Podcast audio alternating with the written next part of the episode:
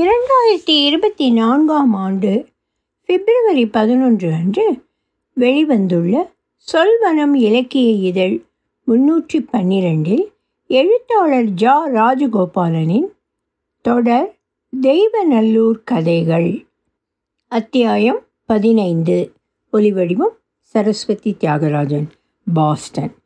தெய்வநல்லூர் ஜவஹர் நடுநிலைப்பள்ளி ஆண்டு விழா கொண்டாட்டங்கள் குறித்த தகவல்கள் ஊருக்குள் அண்மை செய்திகளாக வலம் வர ஆரம்பித்தன.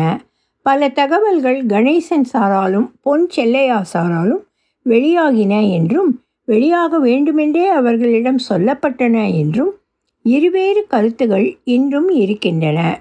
போஸ்டர் விஷயத்தில் ஏல் பள்ளி புகழ் பெற்றதால் அதை தாண்டிய ஒன்றை செய்ய நினைத்த செந்தூர் பாண்டி சார் செல்வராஜ் சார் யோசனையை ஏற்றார்.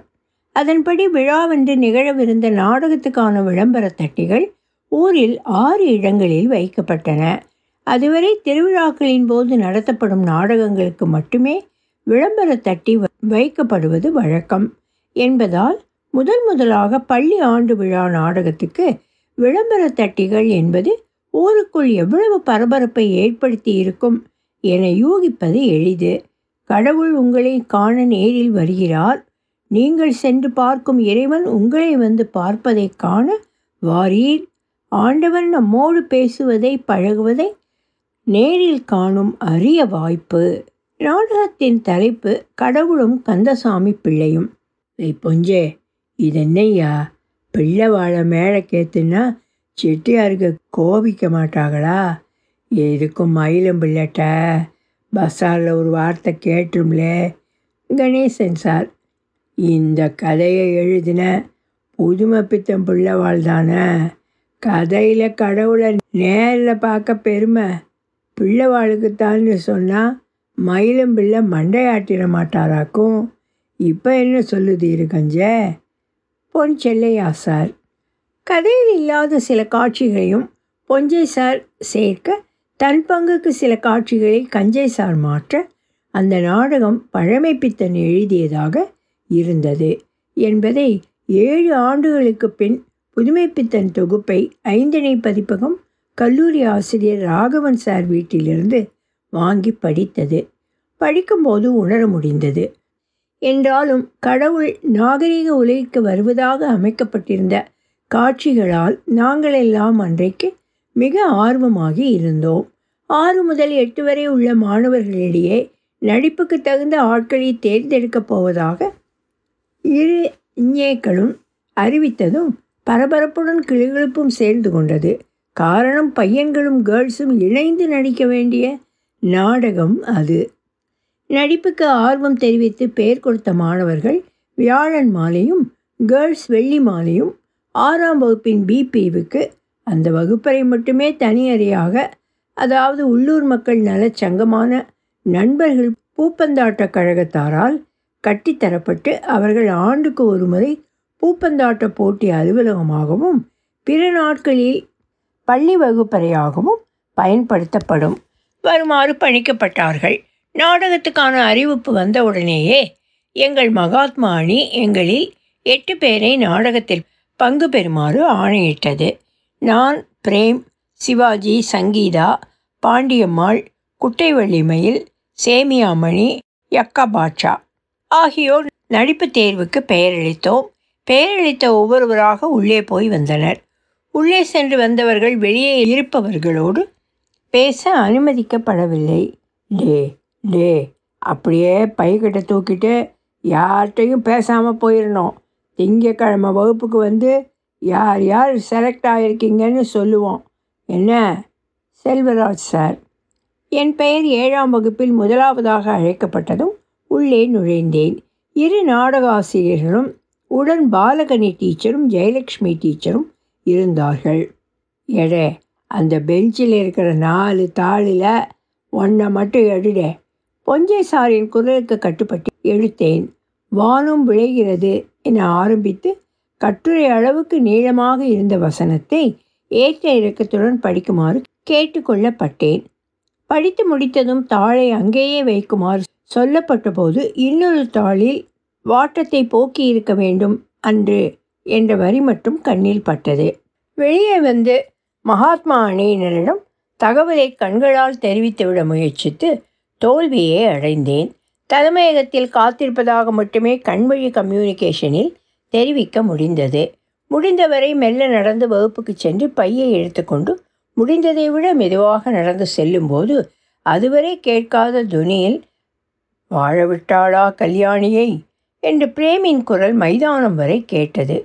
செண்பக விநாயகர் கோவில் தலைமையகத்தில் நாங்கள் பேசியவை எந்தெந்த திரைப்படத்தின் வசனங்கள் என பரஸ்பரம் கூறி நடிப்பு தேர்வில் எங்களது செயல்பாட்டை சுய ஆய்வு செய்து கொண்டோம். மிகுந்த ஆவலுடன் நாங்கள் எதிர்பார்த்த திங்கட்கிழமை வந்தது. மதிய உணவு இடைவேளை வரை தேர்வு பட்டியல் வரவில்லை.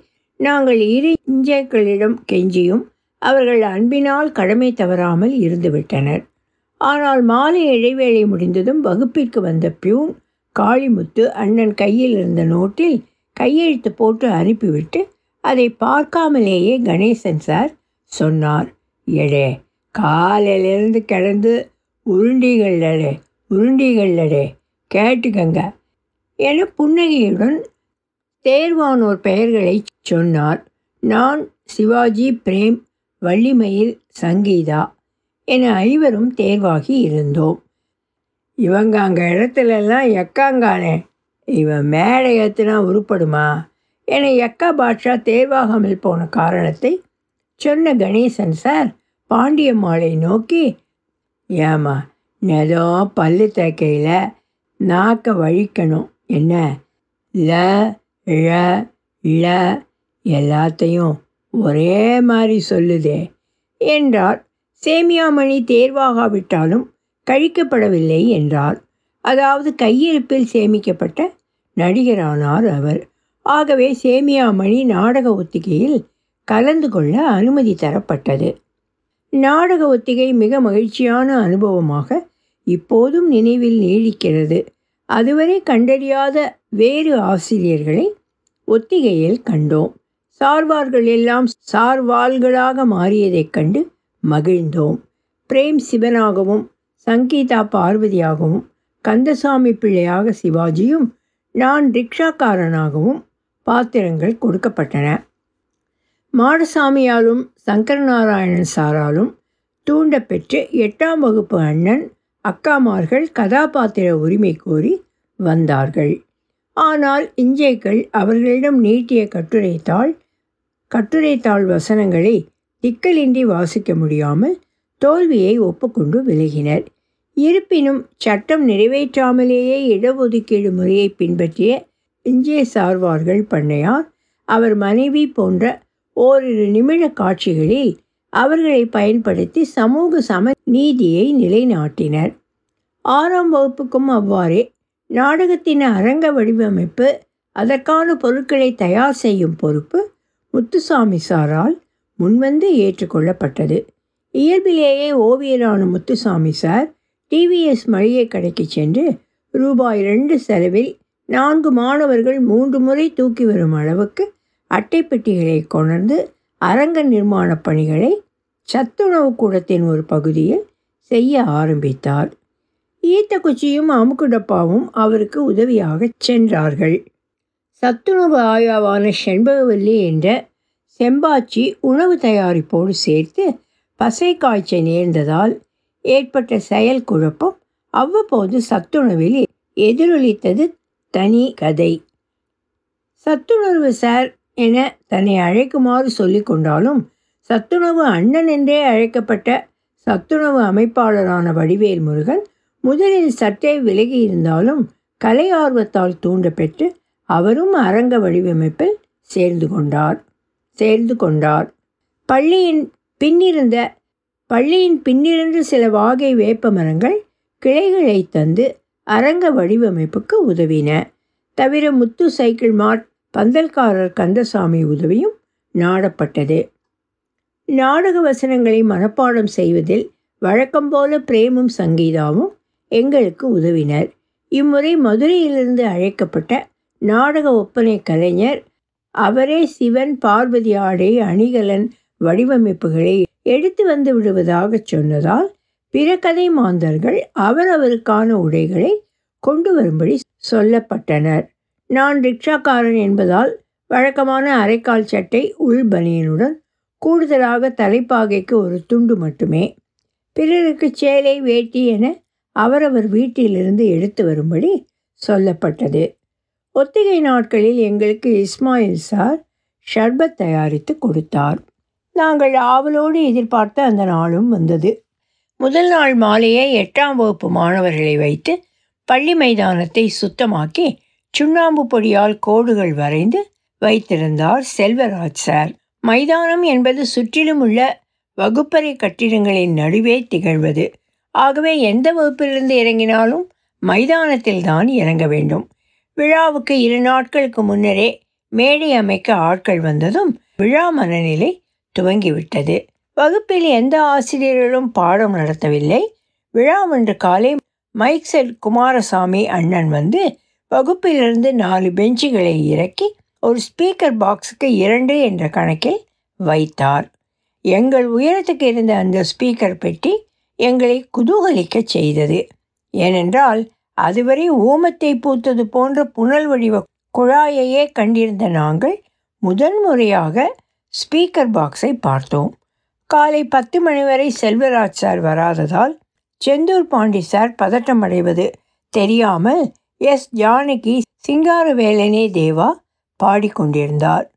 நீ சரி நீ சரி என ஜானகி அம்மா நாதஸ்வரத்தை ஆமோதித்து கொண்டிருக்கையில் ஓட்டமும் நடையுமாக கையில் சிறு பையுடன் உள்ளே வந்தார். செல்வராஜ் சார். செந்தூர் பாண்டி சார் ஒரு கண்ணில் ஆசுவாசமும் மற்றொரு கண்ணில் கோபமும் காட்டி வரவேற்க செல்வராஜ் சார் பைக்குள் இருந்து ஒரு கேசட்டை எடுத்து காட்டி ஏதோ சொல்லி கொண்டிருந்தார். அதே விரைவில் அவர் மைக் செட் குமாரசாமியிடம் போன இரு நிமிடங்களில் எங்களை ஊட்டி கான்வென்ட்டில் படிப்பவர்கள் போல உணரச் செய்த இன்று வரை கேட்கும் போதெல்லாம் பள்ளி மைதானத்தின் ஒவ்வொரு மணல் துகளையும் நினைவுபடுத்தும் அந்த பாடல் ஜிவ்வென மைதானத்தை நிறைத்தது. கம்பீரமான குரலில் எங்கள் ட்ரில்லில் சொல்வது போல ஒன் டூ த்ரீ என உஷா உத்தூப் இசையாய் ஆரம்பிக்க சிக்கென்ற ஆடையில் என நியூட்ரின் சாக்லேட் குரலில் ஜானகி பாட ஆரம்பித்தார். சிங்கார வேலனை பாடிய அதே ஜானகி தான் இதையும் பாடுகிறார். என பிரேம் சொன்னதை அப்போது நாங்கள் நம்பவே இல்லை. அந்த பாடலுக்கு ஏற்றவாறு ட்ரில் செய்முறையில் சில மாற்றங்கள் செய்யப்பட்டதால் அப்பாடல் அன்று முழுவதும் ஒலித்து கொண்டே இருந்தது. விழா நிகழ்வுகளை மேலும் சொல்லிக்கொண்டே செல்லலாம் தான். ஆனால் நீங்களெல்லாம் பொறாமைப்படுவீர்கள் என்பதால் சிலவற்றை மட்டும் சொல்லலாம். சங்கீதா பார்வதிக்கான முழு ஒப்பனையில் வந்ததும் சங்கரம்மாள் டீச்சரும் ஜெயலக்ஷ்மி டீச்சரும் அவரை கட்டி அணைத்து கொண்டது. பிரேம் சங்கீதா இருவரும் வசனங்களை ஒரு திக்கல் திணறல் நின்று பேசியது. இருவரும் இணைந்து ஆடிய ஒரு நடனம். சாலையில் செல்லும் ஒருவராக மேடையில் தோன்றிய போது தன் முழு நடிப்பு திறமையும் வெளிப்படுத்த சேமியா மணி முயன்றதில் அன்னார் வேட்டி அவிழ்ந்து உடல் திறன் வெளிப்பட்டது. பாரதியாரை பற்றிய தெண்டிலாரின் உரை வீச்சு என அனைவரின் பங்களிப்பும் அருமையாக அமைந்திருந்தது. ஆனால் நாடகம் முடிந்து பரிசளிப்பு நடந்து கொண்டிருக்கையில் ஒப்பனை அறையில் பெண்கள் பக்கமிருந்து மிக அவசர அழைப்பு எங்களுக்கு வந்தது. ஆசிரியர்கள் அனைவரும் மேடைக்கு அழைக்கப்பட்டிருந்ததால் ஒப்பனை அறையில் மாணவர்கள் மட்டுமே ஒப்பனை கலைப்பில் இருந்தோம். பள்ளியின் பின்புற சுவரை ஒட்டிய சத்துணவுப் பொருட்கள் வைக்கும் அறையே இரண்டாக பிரிக்கப்பட்டு ஆண்களுக்கும் பெண்களுக்குமான ஒப்பனை அறையாக மாறியது.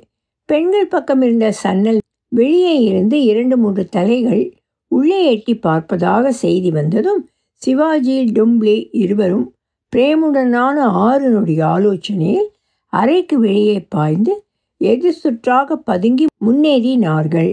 பன்னிரெண்டாவது நொடியில் உளவு தகவலை கொண்டு வந்து சேர்த்தார்கள். வெளியே பதுங்கி இருந்து உள்ளே எட்டி பார்ப்பது மாடசாமியின் நண்பர்களான மேல்நிலைப்பள்ளி மாணவர்கள். எங்கள் பள்ளி மாணவர்கள் எவரும் இல்லை. ஆனால் பாதுகாப்பான தூரத்தில் மாடசாமி இருக்க வாய்ப்புண்டு என்றார் டொம்ப்ளி. சாரை அழைத்து வருவதற்குள் அவர்கள் ஓடிவிட வாய்ப்புண்டு. அப்படியே மாட்டினாலும் சார்வார்கள் அவர்களை ஒன்றும் செய்ய முடியாது என்றார் சிவாஜி. அடுத்த ஐந்து நொடிகளில் பிரேம் வேறொரு யோசனை சொன்னார். ஆண் பெண் ஒப்பனை அறை தடுப்பு என்பது மெல்லிய மரப்பலகை தடுப்பு. அதுவும் நகர்த்தி வைத்துக்கொள்ள முடியக்கூடியது என்பதால் பிரேமின் திட்டம் பத்து நொடிகளுக்குள் எங்களுக்கு விளங்கியது. முதலில் இரு அறைகளிலும் இருந்த விளக்குகள் விழாவுக்காக மட்டுமே வைக்கப்பட்ட டியூப் லைட்டுகள் அணைக்கப்பட்டன. தடுப்பு ஓசையின்றி மெல்ல அறையால் நுழையும் அளவுக்கு அகற்றப்பட்டு நான்கு பேர் கொண்ட ஆண்கள் அணி பெண்கள் அணிக்குள் ஊடுருவியது. ஊடுருவிய நான்கு பேரும் அரவமின்றி சுவரை ஒட்டி பள்ளி போல நகர்ந்து சன்னலுக்கு பக்கவாட்டு சுவரை ஒட்டி படர்ந்தோம். சன்னலுக்கு பக்கவாட்டு சுவரை ஒட்டி நின்றிருந்த நால்வரில் இருவர் சன்னலுக்கு கீழாக குனிந்து மறுபுறம் நகர்ந்து ஒட்டி நிற்க கோவில் கருவறை வாயிலில் இரு ஜோடி துவார பாலகர்கள் என நின்றோம். நால்வர் கைகளும் எதையோ மூடி வைத்திருக்க நால்வரில் ஒருவரான பிரேம் கையசைக்க வள்ளிமயிலும் மெஜுராவும் சன்னலுக்கு அருகில் சென்று தங்கள் கைகளில் வைத்திருந்த பாவாடை சட்டைகளை கொடி ஆட்டுவது போல ஆட்டிவிட்டு விரைந்து திரும்பினார்கள். அடுத்த இரண்டாம் நொடியில் சன்னலில் மெல்ல தலைகள் முளைக்க ஆரம்பித்தன.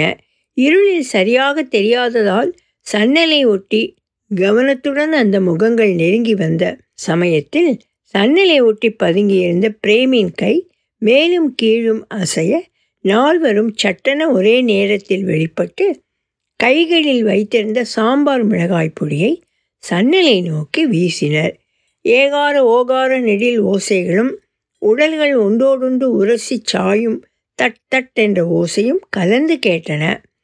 தொடர்ந்து பாய்ந்து ஓடும் குழப்பமான ஓசைகள் மெல்ல அடங்கின. சேமியா மணியும் டும்ப்ளியும் முன்பு போலவே பதுங்கிச் சென்று எவரும் இல்லை என உறுதிப்படுத்திய பின்பு டியூப் லைட்கள் போடப்பட்டன. நால்வர் அணி பெண்கள் பகுதிக்குள் ஊடுருவியதுமே வெளிப்பக்கமாக பதுங்கி வெளியேறிய ஈத்த குச்சி அடி பம்பு அருகில் புளிய மரத்தின் பின்னே மறைந்து நின்றார். குழாயில் முகம் கழுவ வந்த அவர்களை மாடசாமி சந்தித்து பேசியதை நேரில் கண்ட சாட்சி அவர் மட்டும்தான். எதிகளை துரத்தி அடித்துவிட்டு பெருமையுடன் எங்கள் அணி பெண்களின் வாழ்த்தோடு ஆண்கள் பக்கம் வந்தது. ஆனால் பிரேம் கடைசி நொடியில் அதை உணர்ந்து சிவாஜியிடம் கண்ணசைக்க வழமை போல சிவாஜி பார்வையை நொடிநேர இடைவெளியில் பின்தொடரும். நானும் பார்க்க. சங்கீதா மேலே அள்ளி போட்டுக்கொண்ட சேலையோடு தலை கவிழ்ந்து அமர்ந்திருந்தார். எங்களை நிமிர்ந்தும் பார்க்கவில்லை. சிவாஜி நொடி தாமதித்து மெஜுராவிடம் தகவல் கேட்க முற்பட்ட கணம் பீடி வாசனையோடு ஒப்பனை கலைஞர் உள்ளே புகுந்தார். நாங்கள் அவர் பழி ஏறும் கணத்தில் இடைவெளிக்குள் புகுந்து ஆண்கள் தரப்புக்கு வந்துவிட்டோம். பிரேம் ஏதோ பேச முற்படுவதற்குள் இரு இஞ்சேக்களும் முகமெல்லாம் புன்னகையாக உள்ளே புகுந்தனர். மெஜுராவிடமிருந்து ஆசிரியர்களிடம் தற்போதும் எதுவும் சொல்ல வேண்டாம் என அவசர தகவல் வந்தது. ஆசிரியர்கள் அனைவரும் நாடகக் குழுவினரை ஈன்ற பொழுதில் பெரிது உவந்தார்கள். ஐயர் பாய் கூட்டணி சிவனுக்கும் பார்வதிக்கும் அவர்களது சிறப்பான சிவாஜி பத்மினி நடிப்பை பாராட்டி ஆளுக்கு பத்து ரூபாய் ரொக்க பரிசை மேடையிலேயே அளித்தார்கள். சிவன் சற்றே குழம்பிய முகத்துடனும் பார்வதி சிவந்து கலங்கிய கண்களுடனும் ஒன்றுமில்லை டீச்சர் இந்த பவுடரை துடைக்கும்போது கண்ணில் பட்டுடுச்சு. வந்து பரிசனை பெற்று பெரும் கரவுலியையும் கூடுதலாக பெற்று சென்றனர். விழா முடிந்து அனைவரும் கிளம்புகையில் மறுநாள் காலை பெரிய கோவிலில் சந்திக்க வேண்டுமென எனக்கு பிரேம் சிவாஜிக்கு மட்டும் மெஜுரா மூலம் சங்கீதா தகவல் அனுப்பினார். விழா வெள்ளியன்று நடைபெற்றதால் அடுத்த இரு நாட்களும் விடுமுறை. ஆகவே வழக்கமான மாலை நேர சந்திப்பு நேரம் மறுநாள் காலை நேர கோவில் சந்திப்பாக மாற்றப்பட்டது. எங்கள் பெற்றோரும் விழாவுக்கு வந்து எங்களுடன் வீடு திரும்பியதால் எங்களால் சரியாக பேசிக்கொள்ள முடியவில்லை. ஆனால் கோவில் சந்திப்புக்கு சற்று முன்னதாக பிரேம் வீட்டில் சந்தித்து பேசிக்கொள்ளலாம் என முடிவெடுத்து இல்லம் ஏகினோம். மறுநாள் காலை நானும் சிவாஜியும் பிரேம் வீட்டிற்கு போனபோது பிரேம் எங்களை எதிர்பார்த்து வீதி முனையிலேயே காத்திருந்தார். கோவிலுக்கு போகும் வரை நாங்கள் எவ்வளவோ பேசி பார்த்தும் எங்களால் என்ன நடந்திருக்கும் என யோசிக்க முடியவில்லை. கோவிலை அடைந்ததும் வழக்கமான புன்னகை இல்லாத சங்கீதாவின் முகமும் எப்போதும் இறுக்கமாக இருக்கும் மெஜுராவின் முகம் இன்னும் இறுக்கமாக இருப்பதையும் கவனித்தபோது ஏதோ ஒன்று சரியில்லை என தோன்றியது. எங்களது ஆலோசனை கூடமான சபாபதி மண்டப படிக்கட்டில் அமர்ந்த போதும் சங்கீதா எதுவும் சொல்லவில்லை. மாறாக மெஜுராதான் எங்கள் மூவரையும் பிரகாரம் சுற்றி வரச் சொன்னார் நாங்கள் எழுந்தபோது சங்கீதா மட்டும் அப்படியே குனிந்தவாறு அமர்ந்திருந்தார் சிவாஜி சங்கீதா வரல பாரு. நான் போய் கூப்பிட்டட்டா நான். கூறுகிட்ட வேலையை செய்யாதல. அவ இல்லாமல் இருக்கையில் சொல்லணும் தானே மெஜரா கூட்டிகிட்டு போகிறா ஆரவம் காட்டாம வாழ. சிவாஜி. பிரகாரம் சுற்றி வருகையில் தலவிருட்சமான புளிய மரத்தின் அடியில் உள்ள மேடையில் தற்காலிக அவை என நாங்கள் அமர வைக்கப்பட்டு மரத்தின் கீழ் இருக்கும் நாகர் சிலையை மட்டுமே நாங்கள் பார்த்தவாறு இருக்க வேண்டும் எனவும் தான் பேசுகையில் தன் முகத்தை எவரும் பார்க்கலாகாது எனவும் மெஜுரா வேண்டுகோள் போன்ற கட்டளையை இட்டார். எங்கள் முகத்தை கூட பார்க்காமல் கீழே பார்த்த வண்ணம் அவரது இயல்புக்கு சற்றும் பொருந்தா திணறல்களோடு சொல்லி முடித்தபோது பிரேம் முகம் பழுத்து நாகச்சிலையில் உறைந்திருந்தது. சிவாஜி முகம் செவ்வொளி ஏறி இருந்தது. நான் எப்படி இருந்தேன் என என்னை நானே பார்த்து கொள்ள முடியாததால் அதே போல மெஜுரா முகத்தையும் பார்க்க முடியாததால் நான் கோபமாக உணர்ந்தேன் என்பதைத்தான் சொல்ல முடியும். எங்களை இவ்வளவு கோபத்துக்கு உள்ளாக்கிய சம்பவம் இதுதான். பெண்கள் உடைமாற்றும் அறையை ஆரம்பத்திலேயே சுற்றி வந்திருக்கிறார்கள் மாடசாமி கோஷ்டியார். ஒப்பனையாளர் மற்றும் டீச்சர்கள் ஆகியோர் தொடர்ந்து உள்ளே இருந்ததால் அவர்களால் நெருங்க முடியவில்லை. பெண்களும் சன்னல் மூடியிருக்கிறது என்ற நினைப்புடன் சன்னலை ஒட்டிய மூலையில் உடைமாற்றி இருக்கிறார்கள். ஆனால் சன்னல் கதவின் கொக்கியை ஒட்டி ஈர்க்குச்சி நுழையும் அளவு அறுக்கப்பட்டிருந்த நுண்ணிய இடைவெளி அதன் வழியே உள்பக்க கொக்கியை நீக்குவதற்காக நுழைக்கப்பட்ட வளைவு நீட்டப்பட்டு நேர்கோடாக இருந்த ஹேர்பின் கம்பி சன்னல் கொக்கிகளின் ஓசை வராமல் இருக்கவும் ஓசையின்றி வழுக்கும்படியாகவும் தழவப்பட்டிருந்த சத்துணவு சமையல் எண்ணெய் ஆகியவை சம்பவ இடத்தில் எங்கள் குழுவின் ஆய்வில் திங்கட்கிழமையன்று கண்டுபிடிக்கப்பட்டன. ஆசிரியர்கள் அனைவரும் மேடையேற்றப்பட்டு மாலை பொன்னாடை ஆகிய மரியாதைகளில் இருக்கையில் பெண்கள் அறையில் நிலவிய பாதுகாப்பற்ற சூழலை சாதகமாக உணர்ந்த மாடசாமி கும்பல் அறைக்கு பின்புறமாக வந்து கொக்கியை நீக்கி லேசான இடைவெளியில் உள்ளே பார்க்க ஆரம்பித்திருக்கிறார்கள். சன்னலில்தான் டியூப்லைட் கட்டப்பட்டிருக்கும் என்பதால் அதன் பின்னுள்ள சன்னல் இடைவெளி கேர்ள்ஸின் கண்களுக்கு பழகவில்லை.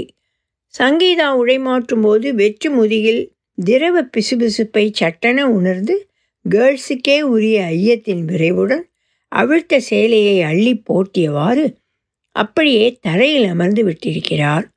கிசுகிசுப்பான கள்ள எச்சில் வடியும் சிரிப்பு சத்தம் சன்னலின் மறுபக்கமிருந்து கேட்கவும் தான் வள்ளிமயில் பாய்ந்து வந்து எங்களிடம் சொன்னது.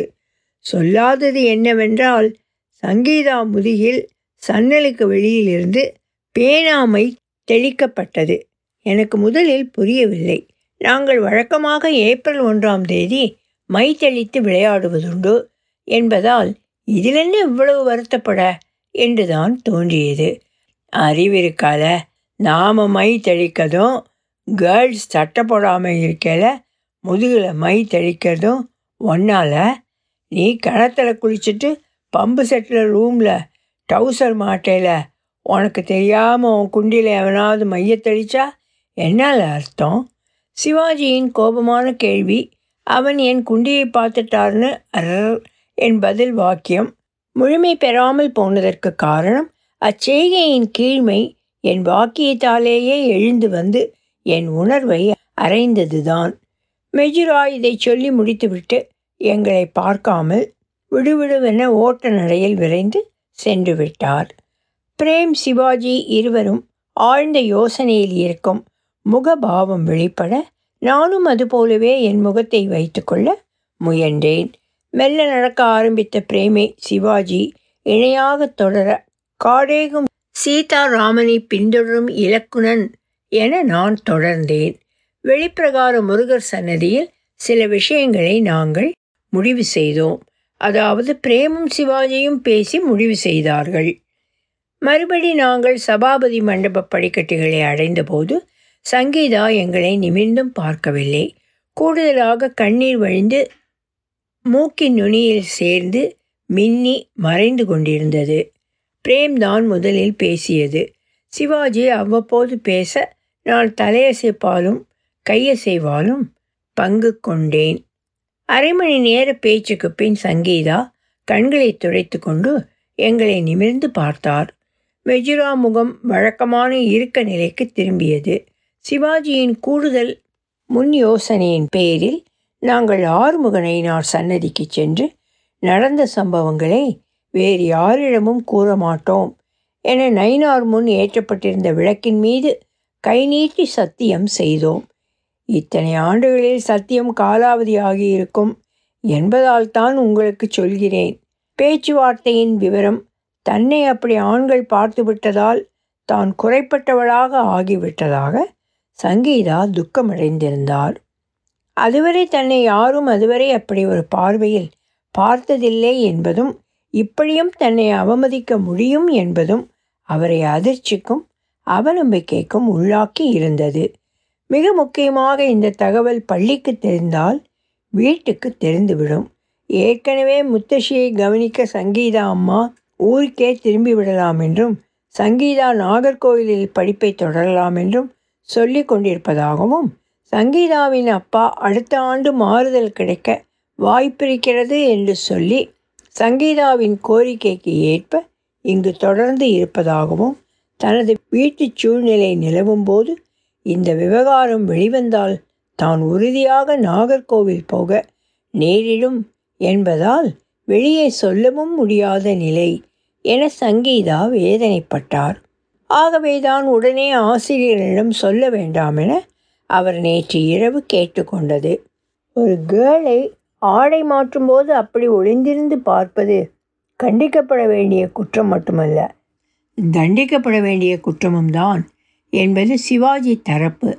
அவனை கொரகாலு கொரகையா ஆக்கிரணும். பொம்பளை பிள்ளைய எட்டி பார்த்தான்னா கண்ணை விஞ்சு போகும்னு எங்கள் ஆச்சி சொல்லுவா. அப்படி அவியலைன்னா நம்மளே கொல்லிக்கட்டையை கொண்டு கண்ணில் வச்சு தேய்ச்சிடணும்பா.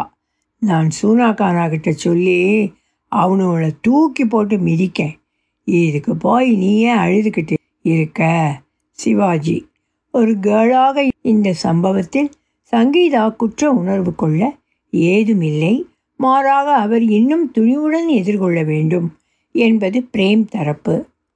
உங்கள் அக்கா தங்கச்சியெல்லாம் ட்ரெஸ் மாற்றும் போது எட்டி பார்ப்பீங்களாடா தடிமாடுகளான்னு. நீ கேட்கணும் சங்கீதா. நீ அவனை பார்க்கும்போதெல்லாம் உன்னை கேலி பண்ணணும்னு தான் மாடசாமி அப்படி செஞ்சான். அப்படி அவன் கேலி பண்ணால் நீ அவங்கிட்ட உன் ஃப்ரெண்ட்ஸை அழைச்சிட்டு போய் உங்கள் அக்கா தங்கையெல்லாம் ட்ரெஸ் மாற்றும் போது காமி போடான்னு சொல்லு. அதை விட்டுட்டு அழுதா? அவன் நினச்சது நடந்துடுற மாதிரி இல்லையா ஆயிடும். பிரேம் எனக்கு சொல்ல எதுவும் வராததால் நான் வழிமொழிதல் செய்தேன். அதான் ரெண்டு பேரும் சொன்னாங்கல்ல நீ அழாத சங்கீதா. பிறகு ஓதுவார் சாமி வந்தார்னா நீ அழுததை பார்த்துட்டு என்னன்னு விசாரிக்க ஆரம்பிச்சிருவார். அதன் பின் மெல்ல மெல்ல அனைவரின் சமாதானத்தாலும் சங்கீதா இயல்பு நிலை திரும்பினான் அவருக்கு மேலும் துணிவும் ஆறுதலும் ஊட்டும் பொருட்டே நாங்கள் நைனார் முன் சத்தியம் செய்து கொடுத்தோம். பெண்கள் தரப்பிலிருந்து விஷயம் கசியாமல் பார்த்து கொள்ளும் பொறுப்பை மெஜுராவும் பையன்கள் தரப்பிலிருந்து கசியாமல் பார்த்து கொள்ளும் பொறுப்பை சிவாஜியும் ஏற்றுக்கொண்டனர் துர்கை சன்னதியில் நாங்கள் ஐவரும் பிரேம் சொன்னபடி இத்தவறை செய்தவர்கள் தக்க தண்டனை பெற வேண்டுமென வேண்டிக் கொண்டோம். இதே நோக்கத்துக்காகத்தான் முழு ஆண்டு தேர்வு வரை ஒவ்வொரு செவ்வாயும் அடி சுற்ற வருவதாக மெஜுரா கூடுதலாக வேண்டிக் கொண்டார் அதனால் தூண்டப்பட்ட சிவாஜி ஐந்து செவ்வாய் எலுமிச்சை விளக்கு ஏற்றி வைப்பதாக கூடுதலாக வேண்டிக் கொண்டார் என்னை அறியாமலேயே நானும் பட்டவாரத்திற்கு முட்டை ஓதி விடுவதாக வேண்டிக்கொள்ள பிரேம் உடனே அந்த வேண்டுதலை மறுத்து திரும்ப எடுத்துக்கொள்ளும்படி வலியுறுத்தினார். டேய் இந்த அம்மன்ட்ட வேண்டதை தான் இங்கே சொல்லணும். பட்டவராயன் கோயிலில் போய் தான் இந்த வேண்டுதலை சொல்லணும். ஒரு சுவாமியோட வேண்டுதலை இன்னொரு சுவாமிகிட்ட சொல்லுவாளா? அப்புறம் முட்டை ஓதி விடுறதெல்லாம் செய்வினை வைக்கிற மாதிரி. பழிக்கலைன்னா வச்சவங்களையே திருப்பி அடிக்குமா? அதெல்லாம் வேண்டாம். பேசாமல் நீ மெஜுரா மாதிரி ஆடி பிரதட்சணமே பண்ணு. என்ன? பிரேம். எங்களது கூடுதல் வேண்டுகோள்களால் மனம் நிறைந்த சங்கீதா இந்த நிறைவால் நடந்த சம்பவத்தின் குறை சற்றே மறைய புன்னகையை அரும்பிய பழைய முகத்தை நினைவுபடுத்தும் முகத்துடன் விடை பெற்றார். அதுவரை உடலால் வேறுபாடு அறியாத எங்கள் நட்பில் சிறு உறுத்தலென இச்சம்பவம் மாறியது. சங்கீதா முன்பு போலவே அன்பு பாராட்டினாலும் எங்கள் மூவரை தவிர வேற எந்த பையன்கள் பார்வையும் சற்று பதட்டத்துடனே எதிர்கொண்டார். வாழ்நாள் முழுதும் வடுவென அவர் வாழ்வில் நிலைத்துவிட்ட சம்பவத்தை ஐந்து நிமிட திமிருக்காக செய்துவிட்டவர்களுக்கு இது போலவே இச்சம்பவம் வலுவாக நிலைத்திருக்குமா? சங்கீதா முன்பு நாங்கள் இதை பேசாமல் விட்டாலும் எங்கள் மூவருக்கும் இதை நினைக்க நினைக்க ஆத்திரம் பெருகியது.